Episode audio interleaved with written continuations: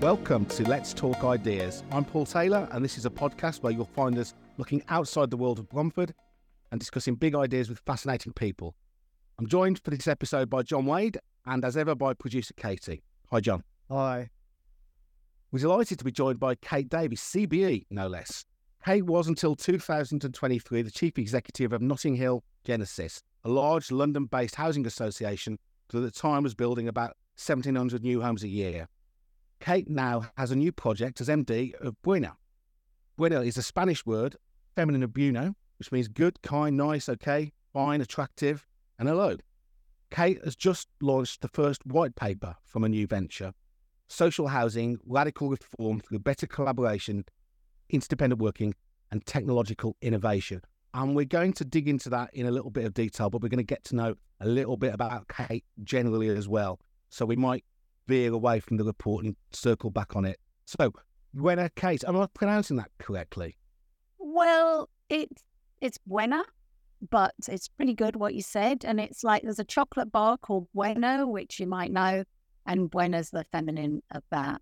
Um, and I was really pleased to get it because you set up a new company, and you know the number of words people are spelling incorrectly to sort of get something across. So to be able to use an existing Spanish word that most people, English people, will work out what that means.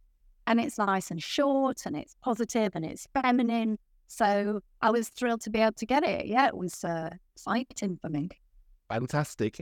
Okay, so um, before we get into it, can you just start off by letting listeners know who you are, what your path's been through life leading up to your new project? Mm. So, in a way, for me, housing was a second career. I was already in my 30s with three young children when I accidentally fell into it. Before that, I was working in family planning in the health service, and previously, I'd worked in publishing and uh, sales, all, all sorts of weird stuff. I hadn't really had a career path because I hadn't thought I needed needed one. But eventually, uh, I ended up in housing, and I thought this is a chance to have a career and have something that I can be proud of and qualify in and begin to contribute across everything. So, as I say, in my mid 30s, I started working for a supported housing association uh, that looks after people with mental health issues. And then um, that was in the development department. And then I kind of branched out to work for other housing associations. And I went from development into management. And then having done both development and management into senior management. Um, I worked for councils as well. I worked in, in London, in a South London borough, and I worked for Brighton and Hove Council when it became a unitary authority. So I had some interesting experiences. And for me, it's been an absolutely wonderful place to work. The issues you're dealing with are fundamental to everybody's lives. The variety of work is fascinating. The type of people that you work with, tenants, board members, staff members, are you know, 99.9% decent people that you have an affinity with. And I've enjoyed every minute of it. I mean, for me, although it's a social purpose that's highly motivating, I've also enjoyed making money for housing associations. I like the commercial side because if you can make money, then you can do a lot more good. And a social enterprise has been, to me, a fascinating projects, you know, the, the big, a big social enterprise, not a small charity, uh, you know, almost a billion pound turnover at Notting Hill. You know, that was, um, that's a big business and you throw off a lot of profits that then can be invested in social purpose, which is, you know, what a privilege. Fantastic. It's interesting you say that about housing because, as you say, you know, and we know, well, you know, we hopefully got an audience of this beyond housing, but you're essentially dealing with life, aren't you? you know, you're dealing with all aspects, every kind of nuance of kind of human existence and all the problems and opportunities that throws up. And we tend to kind of undersell it by just kind of focusing on the housing part at times. I totally agree. Totally agree. Family life, you know, people are with us for a long time. They might come in as a young couple or someone with small kids, and we could have them in our housing when they're elderly with dementia. You know, it, it's a lifetime relationship. It's not transactional. You know, we we live alongside the, the, customer base, and we, you know, it's not just their home; it's their neighbours, their neighbourhood, their community, their life chances. what good housing enables them to achieve. It's their health, it's their, yeah, it, it, it impinges on all of us. And, and many of us who are well housed and, you know, not desperately poor, you know, we sort of take it for granted. But when you are homeless or desperately poor, the housing situation becomes a massive barrier to the rest of your life. You know, it's truly life changing what we can do for people. And uh, yeah, and I say not just for home, think about the area and, and what where you live affects everything, you know. I remember God, 10, 10 or more years ago when we were sort of doing a bit of asking ourselves why we're here, what are we here for? Um, you know, we were contrasting, we're, we're not a Persimmon, we're not a David Wilson Homes. Well, why not? What's different about us? And that was a good way into us re reigniting our sense of purpose. I think Paul and I have been around a while. Um, anyone who could see this would know. Um, so we, we we we spot lots of people who, have been chief execs of, of, of in in the social housing sector and are, now kind of moved on to to, to start something new, and um, hearing their kind of slightly more open reflections on on things are, are, are always fascinating. Uh, you've written a great article uh, recently called "We Cannot Redo the Past, but We Can Learn from It." What what would be some of the big things you've learned from that thirty years in? Yeah, I think um, you know the housing associations are somewhat failing at the moment. They're failing. The tenants think that the regulator and the government think that, the press think that. Um, it's impossible, I think, in that situation to sit there and going, hey, we're doing a great job. We're wonderful. I mean, we were just talking about some of the positives, and there is a lot of positives happening, but we're not we're not doing well enough. I mean, we're not satisfying the demand. That's an obvious thing. But even so, we are not achieving what we can or what we should. So that is the soul searching for me. I mean, uh, it's very easy to turn around and say it's the wrong people, or you know, I have met a lot of people who think that the sector is run by idiots, and I so think that is unfair. It, the people I know are bright, dedicated, motivated. You know, they put the time and energy, and they're not antagonistic to tenants, and you know, hate them or anything like that. They they're they're good people with good values. So it's something systemic. It's not a personal thing. It's not that they're paid too much or too little. It's not that they're too commercial or too little. It's it's the systemic problems. So being outside it enables me to say, from my point of view, what I think those systemic problems are. So that's really what I tried to address. And for me, I think the house condition is at the heart of it that homes that are declining are very difficult to keep in good condition. And I think we've moved a long way away from the sort of Cathy come home, put a roof over people's head, patronizing, you know, deserving poor stuff to an expectation that social tenants are, are equal citizens and have the right to decent housing. And it's as simple as that. And so my first point would be, you know, how good is this stock? And I've seen on a number of websites, oh, we're 99% compliant with the decent home standard. Well, that is not good enough. It sounds pretty good, a decent home, but actually it is a tick box exercise that some of the elements of the home are in have don't need immediate repair. But if you go around and look at a home that is DHS compliant, it isn't necessarily suitable for a home. And I think we don't know the scale of the problem. My guess is it's about a quarter of the homes don't meet a modern decent home standard. Um, and, you know, if we ask tenants themselves, we may find it's more than a quarter of the homes are not satisfactory for people. But we should do the work. And the fact the sector doesn't say to government, a quarter of our stock needs a major upgrade, or, you know, we have a backlog of repairs, we need to talk about it, or tenant dissatisfaction comes often from the quality of the home and the immediate environment. Let's let's get that out in the open. And I certainly feel when I was doing the job, I wasn't prepared to say that because the regulator would, have been on my back. A quarter of your homes are undecent, you know, let's have some regulatory action. So, I mean, I don't, I think you have to be careful what you say, unfortunately. So that would be one thing. I think if we could in, improve the stock and upgrade the stock, that would help a lot. I think the tenant voice is very important and it's part of the same story, but it's not the way that we've been doing it for years, which is like insisting tenants fit into our governance structure. You know, we'll set some committees and you can come and we want to consult you on everything under the sun. I think it starts with empowering the tenant in their home. And that means listening to what they think about it and starting there.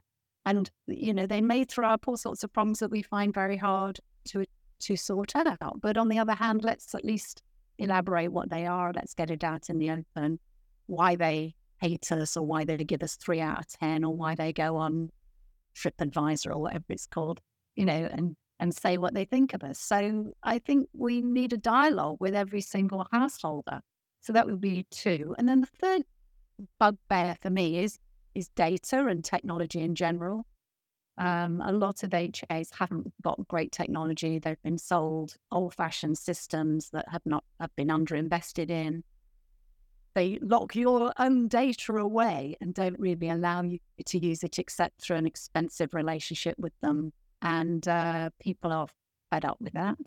Um, new technology, the more cloud-based, uh, cloud-native systems are better but they're also pretty expensive. And why housing associations then get charity rates, I do not know. And it's an outrage and it's a campaign for another day. But like with the traditional providers, it's our data, but we don't have full access to it. And with the more modern ones, they're overcharging us and everyone sees us as a cash cow. So I think that's a, an inherent problem. But on top of that is, you know, decades of data that is not necessarily accurate, is not even necessarily compliant, is not being used to make decisions with. So that's that was my reflection on the sort of today's problem, which is the lack of happiness with the with the sector. What three things, four things could we do that would turn the dial? And that's that's where I ended up. And sort of bringing that all together, the sector's got to work together. I mean, in my opinion, 1,500 housing associations is way too many, and it, it works against uh, collaboration. People go, oh, you know, mergers aren't the answer. Of course, mergers aren't the answer, but nor is just keeping 1,500 housing associations in existence just because of history. It it is very inefficient, very inefficient in terms of ideas, resources, people, technology, um, and so you know, working together in much bigger groups and sharing ideas, technology, innovation, that that would move the dial as well. So it's like, what what can we do? I mean, the obvious thing to do is always ask the government for money, and I'm not averse to that. You know, we should always be asking for money, but if if it doesn't come, you can't just sit there and say, well, we'll just carry on without the money. You have to find other ways. And so I was trying to create ways that could be. Picking up on that technology point, Kate, because some of the things you've just talked about, your reflections, technology absolutely could play a role within that. Tools weren't always there to solve some of those things you talked about. And you've always struck me as an early adopter. You were one of the first, we were looking back early, you know, back to sort 2011, 2012. You were one of the first senior leaders using social media. You were one of the first senior leaders to be blogging. You were certainly the first CEO and only CEO, I think, to be blogging about fashion, which is a bit unusual for the housing world. But then I saw on, on your website that in 2023 you studied at Stanford in Palo Alto to, to broaden your technology e- expertise. What prompted that and what did you learn? Yeah, so that's really uh, fascinating. I mean, um, I did ask Notting Hill Genesis when I left whether they would pay for a course for me. And generously, they said yes. And so I had to think about what what would help me for my future career. And that course appealed a great deal. Um, obviously, it meant going to another country. And I think there's a lot to be said for just going to another country and absorbing stuff. Also, and I'd forgotten about it at the time, but I had a very old friend from university who was who is now um, a very rich tech entrepreneur. and um, he lives in Palo Alto. And um, I got in touch with him. I said, I'm coming to do a course. And he, said, Well, come and see me, come and stay. And I had a fantastic 24 hours with him as well, which was like was so worth it. Even if I'd only done that, um, if that was worth it. Uh, he gave me a lot of confidence and encouragement because I was talking about working more in the tech sphere. And I had the anxiety, which anybody would have, which is why I was on the course. You know, do I know enough? Do I know enough? And he he said to me, Yeah, you know enough. And actually, mm. your skills in business, in management, in finance, in communications, you know, the fact you know your world and business inside out, that is so valuable. A lot of people in the tech world know technology and they can't marry it up with the reality. So, you know, in a way, you're in a unique position. So, if you can know enough about tech, you can uh, make your career in this. And that was very reassuring. The course itself, there were a lot of people on it, maybe 45 people from all over the world. And again, massive learning just from being with people. Like the person in charge of AI at Google was there. Uh, there were five people from South Korea, from some well known tech companies there. There were five people from Saudi Arabia. It's a country tackling problems with a completely different mindset. Uh, but then also Australia, uh, uh, Portugal. I mean, just the whole world, Egypt. I mean, um, so to be with a group intensively and meeting them and talking, that was fantastic. And I now have like a group of people who I work with and support me and help me in other countries, and I hopefully give them some support and encouragement as well. Um, but just opening your mind. I mean, you one of you, the thoughts behind I know your work in innovation, Paul, and Bromford's sort of concept. It, it's part of your DNA, I think. And also this podcast, uh, you know, just getting voices from outside the sector, it just keeps you thinking and freshens you up. And for me, one of the worst things about lockdown and COVID was that social isolation from the rest of the world.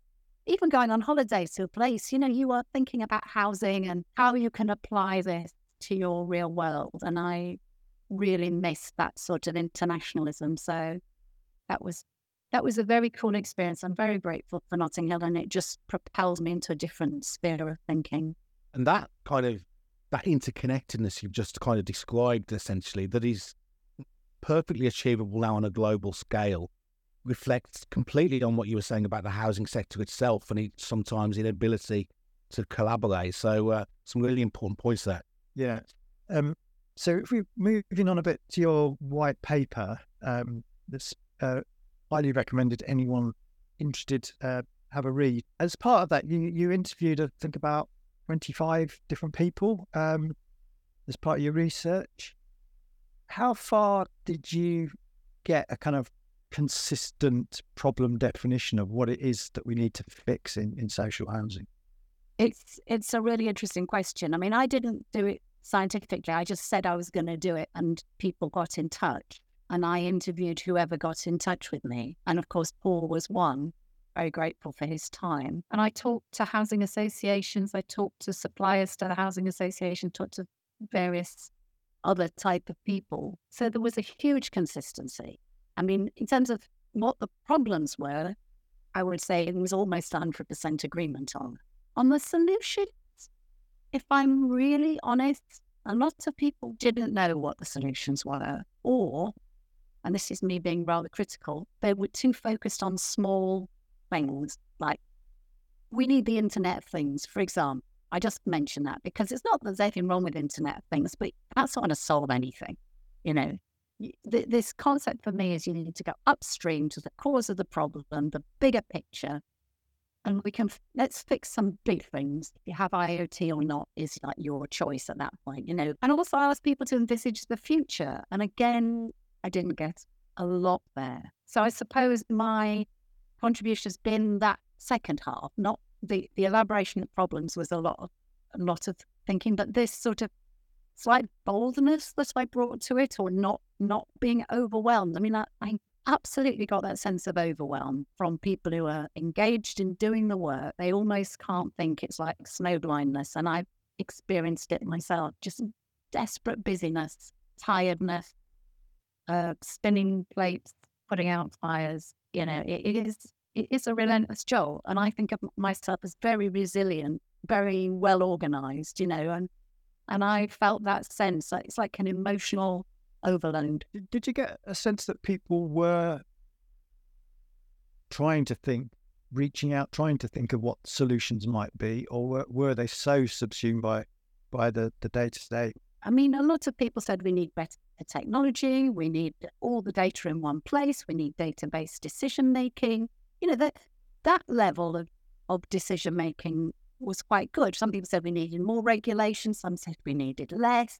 You know, but it was I don't think it was a holistic answer because why, you know, they're not paid to do that most of the time. I mean, it's a chief executive's prerogative um, with the board, really, to be the person who's trying to look ahead three, five, ten years, an understanding of all the departments.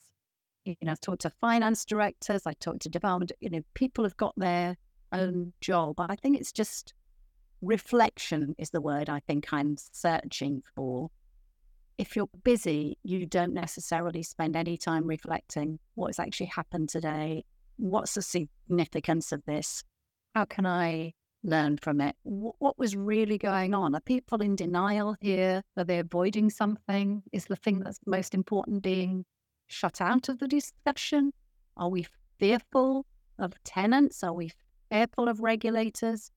is dealing with money frightening us and therefore some of our behavior. You know, you need a sort of psychological insight into what's happening in the dynamics in an organization, how the group is working and so on. I think time to do that sort of work is is in short supply. And it it it's sort of like I don't want to go there. I don't want to open that Pandora's box because some of that stuff questions my own competence and whether we're doing a good job, you know year one, you talk about a corporate collaboration. You've mentioned that a couple of occasions already. I'm not convinced, as, you don't appear to be, that we've had a great track record at collaboration or even moving out of internal silos. You mentioned behaviour. What needs to change about our behaviour? It is really, it's really difficult. Um, some of my closest friends running housing associations well say, you know, we just feel we want the right to go it alone and do do our thing because if we wait for the rest of the sector we'll never get anything done. That's the sort of feeling and i i've had that feeling so i know it's it's right you know. I mean you talk about early adopter it sometimes you think well why should i wait for the whole sector to wake up to technology? We'll just go and do it you know we'll build it or whatever. Um that's completely understandable but it makes the sector pretty sluggish and it makes it very wasteful um, now, the thing is, could the sector just on its own volition come together and do something? I've seen a few occasions of that. I mean, I do think that Better Social Housing Review is quite a good, you know, piece of work. I, I'm in con- concert with a lot of, of what's said there, but who's going to make it happen? I mean, I admire the National Housing Federation. It's going to try and make it happen, but it has no locus. It has no power over housing associations. So you get adopters and not adopters. That's why I end up saying if the regulator doesn't demand it, it won't happen. And I hate saying that in a way because I love the idea of being control of your own destiny. But the only alternative to getting the regulator to do it is a sector to work together. So is the fear of the regulator and the desire to make the change strong enough for people to do it, to, to feel driven to collaborate? Mm, it's an open question. You know, the the I don't think the mood music is very positive about HAs, even if we are going to get another government. Um, it's not like someone's really going to help us. So, question, you know, is the sector going to control its own destiny? In which case, it's going to have to get over the problem of collaboration or is it going to be done to it? And it could be done to it in a positive way or a negative way. And the sector has the ability to influence how it's regulated, but I don't see it doing that. You know, I, I feel if we went to the regulator and said, look, this is how we want to be regulated, you talk about co regulation. This is how we would like to look at the future. New government, new agenda. Let's look at regulation from the ground up. I mean, uh, there is resistance to regulation. People hate it and frightened of it. But would the sector be as hot on diversity if the regulator hadn't insisted on it? Would the sector be at all concerned about tenant voice and getting tenants on boards if the regulator hadn't required it? You know, and on and on and on. I can think of lots of things which are generally positive that the regulator flagged up and everybody's having to do it. And of course, some people wanted to do it and we were doing it anyway, but the sector as a whole wouldn't have done it without being obliged to do it. So it can, that for me, the regulator can be a force for good and not good.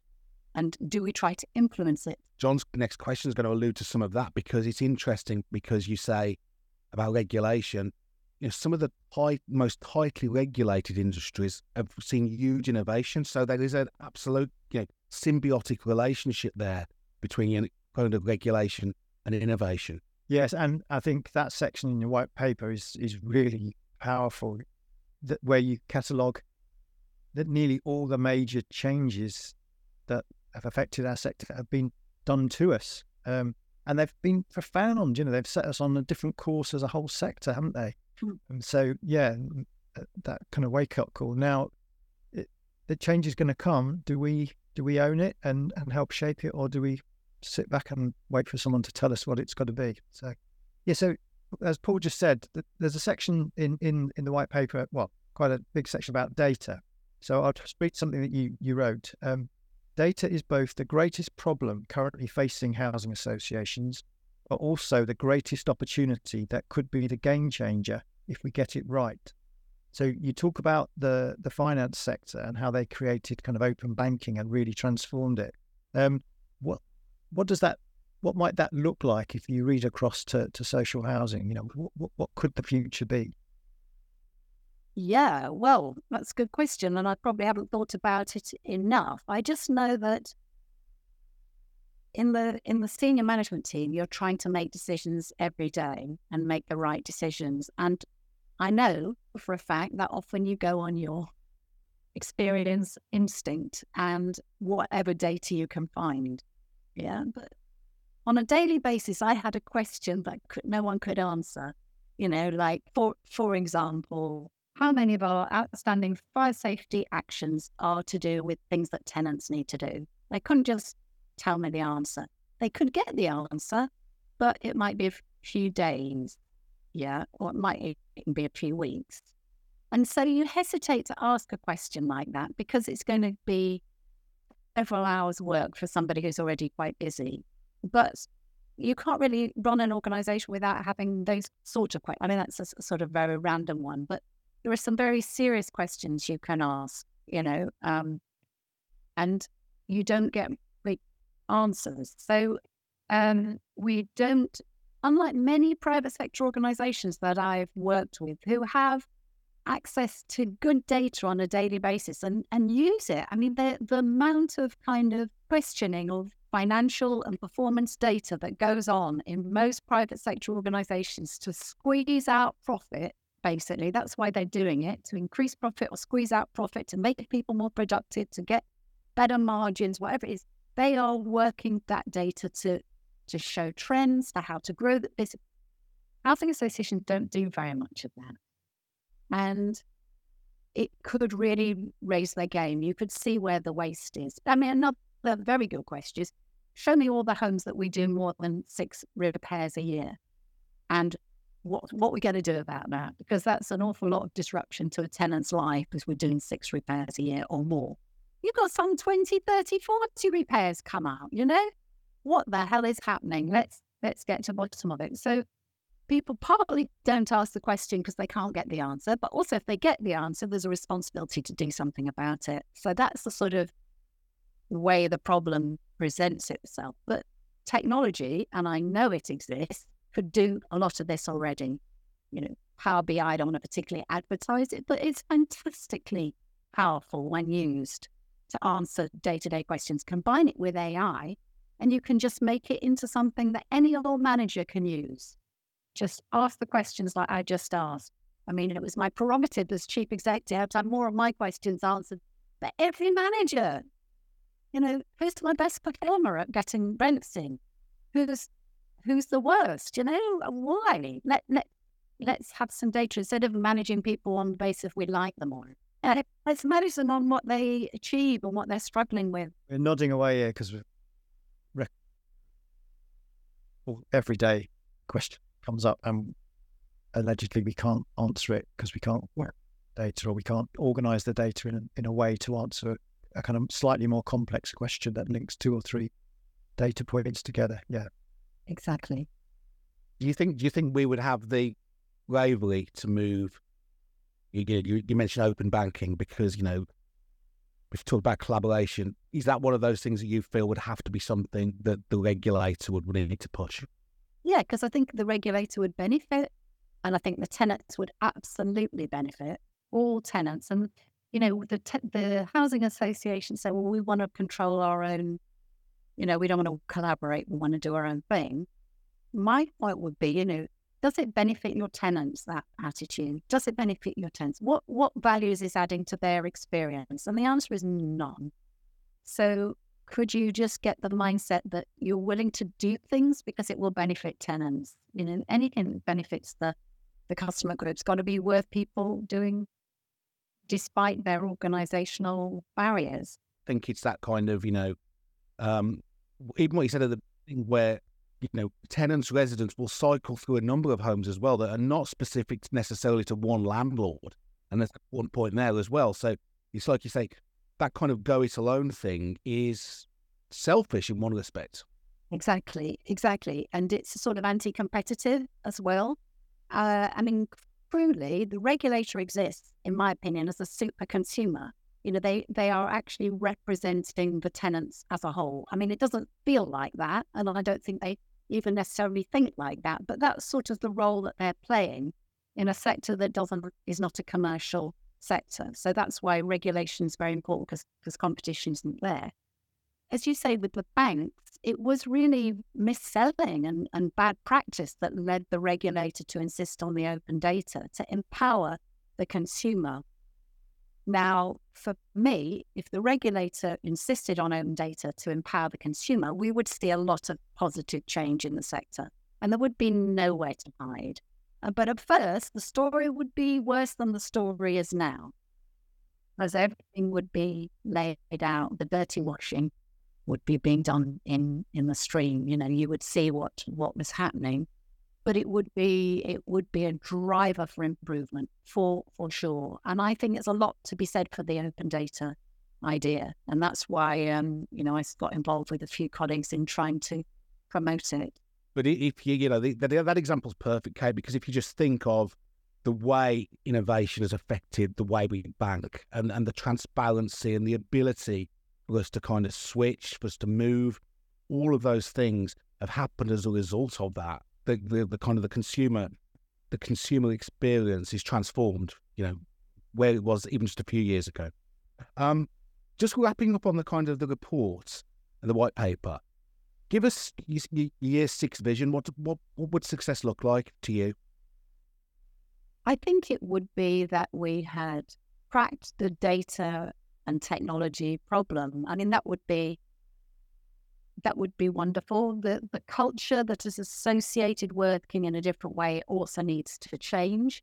The tenant experience would would definitely change if we adopted those technological changes.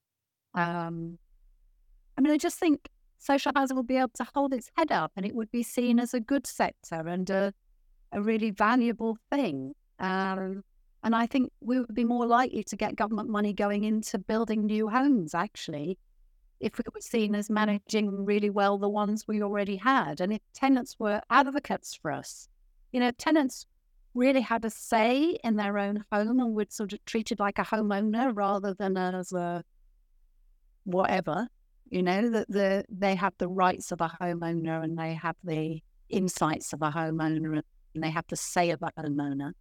No, it would they'd be out there saying, give these people more money. They're doing a great job. And, you know, we wouldn't have to have expensive PR people to write these positive news stories, which are always a big con anyway, aren't they? I mean, they just, everybody sees through them. And And of course, it's lovely when you open new new buildings, and I've been there and I love it as well. But you know, real positive progress, we should be celebrating it in, you know, we need two or three years to get our act together and then we can start celebrating success, I think, in a real sense. Okay, last question from me is um, I had a long telephone conversation with you uh, years ago when we were kind of first developing neighborhood coaching. You were very generous with your time and, and uh, honesty. Um, you subsequently said this wasn't a direct quote from you, but someone at Notting Hill said that the problem was we didn't trust our tenants and they didn't trust us. And uh, probably a week doesn't go by that I don't repeat that statement because it feels such an important, uh, honest statement. Um, seems as relevant today for the sector as it did those years ago. How do we become organisations worthy of trust? Yeah, it was a it was a housing officer who said it, and it, it rang true with me, John. So I, I remembered it and I repeated it, and I still do because, I mean, there was so much tension in the relationship where the um, contractor said, "Oh, you know, I turned up, and the tenant wasn't in," and the tenant said, "Bloody wasn't, you never turned up," and then you know, there, there's like everyone gets said lying, they're like, you know, and it was just like, come on, let's all try and get on the same page because if we're all pushing the blame around, it's not, it's not going to work. And if we said to the tenant, well, we'll fix this in 24 hours or 10 days, and we didn't, you know, they would not believe a thing we said ever again. And I think that breakdown of trust is there. I think quite a lot of housing staff are suspicious of tenants and don't really trust them. And that needs breaking down. And it needs to be a relationship of, of equals. Um, so the model we adopted, and I know Bromford did your in a similar version of the same thing, was where human interaction became a key part of what you did. Now, if I was designed, this was, I don't know, more than 10 years ago, I think. Um, looking at it now, I would say I relied on human interaction because the systems were quite poor. I couldn't rely on saying that a repair ordered will be a repair done. I couldn't rely on, uh, you know, um, invoice being raised, invoice being paid. I couldn't rely on letter going out, letter being received. You know, none of that was completely reliable. So the housing officer was there to make sure that the human contact and human communication kept going, whatever was happening, and could explain, well, that's actually not going to happen this week, and therefore we need to tell you and make another arrangement. So it was a way, it was a kind of management of failure to some extent. I mean, this was the one of the purposes. It was also to try and build trust and change the relationship and so on, but it was also to cover the problems. Now, I would say today, self serve should be the norm for most people. I think I've seen really good self serve people, social tenants are using, you know, eBay and Amazon and whatever else. Uh, you know, you can order McDonald's online. Every, every everybody's doing everything uh, self-serve now. So I think most of our tenants can self-serve if the technology is good enough, and if there's always an opportunity for a human to come in if it fails. And so I would rearrange it around great technology with the, the housing management staff available, present, going to the home at least once a year to meet the tenant, but not necessarily all the time being the intermediary. I, I would have a different model now, but the, the still the basic idea that you need to build trust between the organization and the people that it serves, yes. And let's go a bit further trust between the board and the senior team trust between the senior team and the staff, trust between the staff and each other. Uh, you know, trust is the, the thing that, that makes an organization effective. It's a final, final question. So, if we said, Kate Davies, Commander of the British Empire, we grant you supreme omnipotent powers over the housing sector, what would change? And you can be really profound, you can be petty.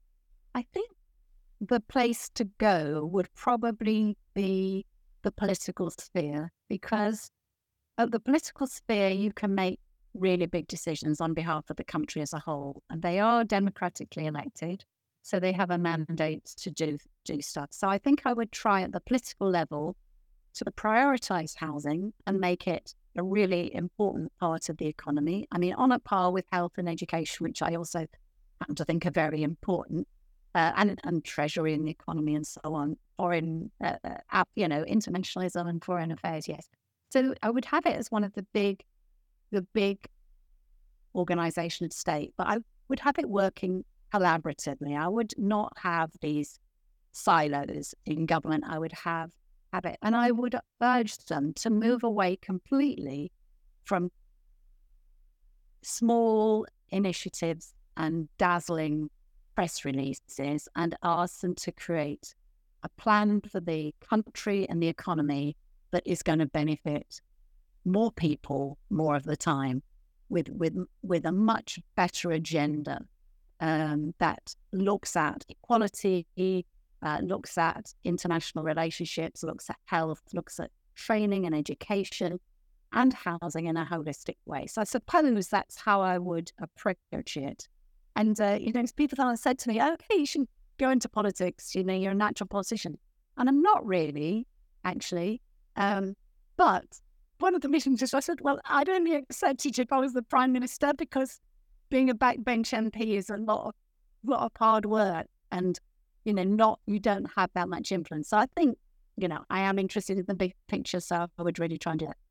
Putting that aside, if I was a modern HA chief executive taking up a, role now for the first time, preferably somebody in their late 20s or 30s with a good experience of life, perhaps someone with several languages, perhaps someone who's worked in another country, perhaps people, you know, with, with some experience, uh, you know, outside the sector with tech, very strong tech skills. That person, I would say, you know, my white paper is a bit of a blueprint.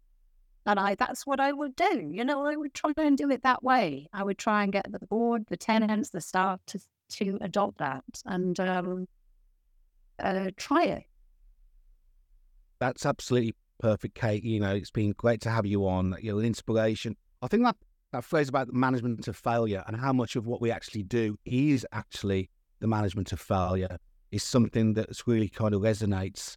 And as you've laid out, we have the opportunity to um, to to fix it, but we need to be bold and need to think over a, a, longer term. Thank you so much. If well, we'll obviously link to the white paper within um, within the show notes. But if people want to keep up track of you, up to what you're doing with your your new organisation, how do they follow you? Yeah, I mean, I have got a website, Buena dot limited. Um, uh, it's not it's not massively impressive, but it has got my main articles on there. I, I you know, I'm happy to talk to people, um, work with people, work for people. I'm I'm open, you know, to suggestion. Um, and I'm not very siloed. You know, I'm doing a number of things at the moment, and I'm keen keen to do more. I just wanted to say though that I uh, I really appreciate your your support and friendship, Paul and and John, taking you know soundings from Notting Hill Genesis and being so sort of keen to say that you learn from it because you know um, that means a lot. It means a lot to me, and um, I just think you are doing a good job for the sector as a whole, not just for Bromford. And some of what Bromford has done has been really innovative and really, really exciting. I think the fact that you've linked repairs improvement to your recent uh, money raise is is innovative and very, very exciting. Um, you know, you're you're a great organisation, and the fact that Paul is paid to do some thinking and to do connecting and do networking and you know that's pretty progressive and uh, and it is it's a wonderful resource to have so i wanted to say you know well done to you and it's been an absolute pleasure to be on your um, podcast today. I always feel bad about talking so much, but I guess that's the point of the podcast. Hey, that's the whole that's the whole point, Kate. And also, mm. we need to do more of. You know, it's kind of you know, thinking and talking and just connecting is actually that would get us out of some of the things that you've spoken about today. If we did a little bit more of it, um, rather than or go back to spending a lot of time on the management of failure. So thank you, Kate, again. And to our listeners, uh, thank you for listening. And can you remember to subscribe, like, set an alert wherever you're listening? Please share with others. We're trying to build up a, a movement and some momentum. Picking on the things that Kate's talked about, about collaboration. These are really important conversations and we need to share them more widely. And we'll see you next time. Thank you. Thank you.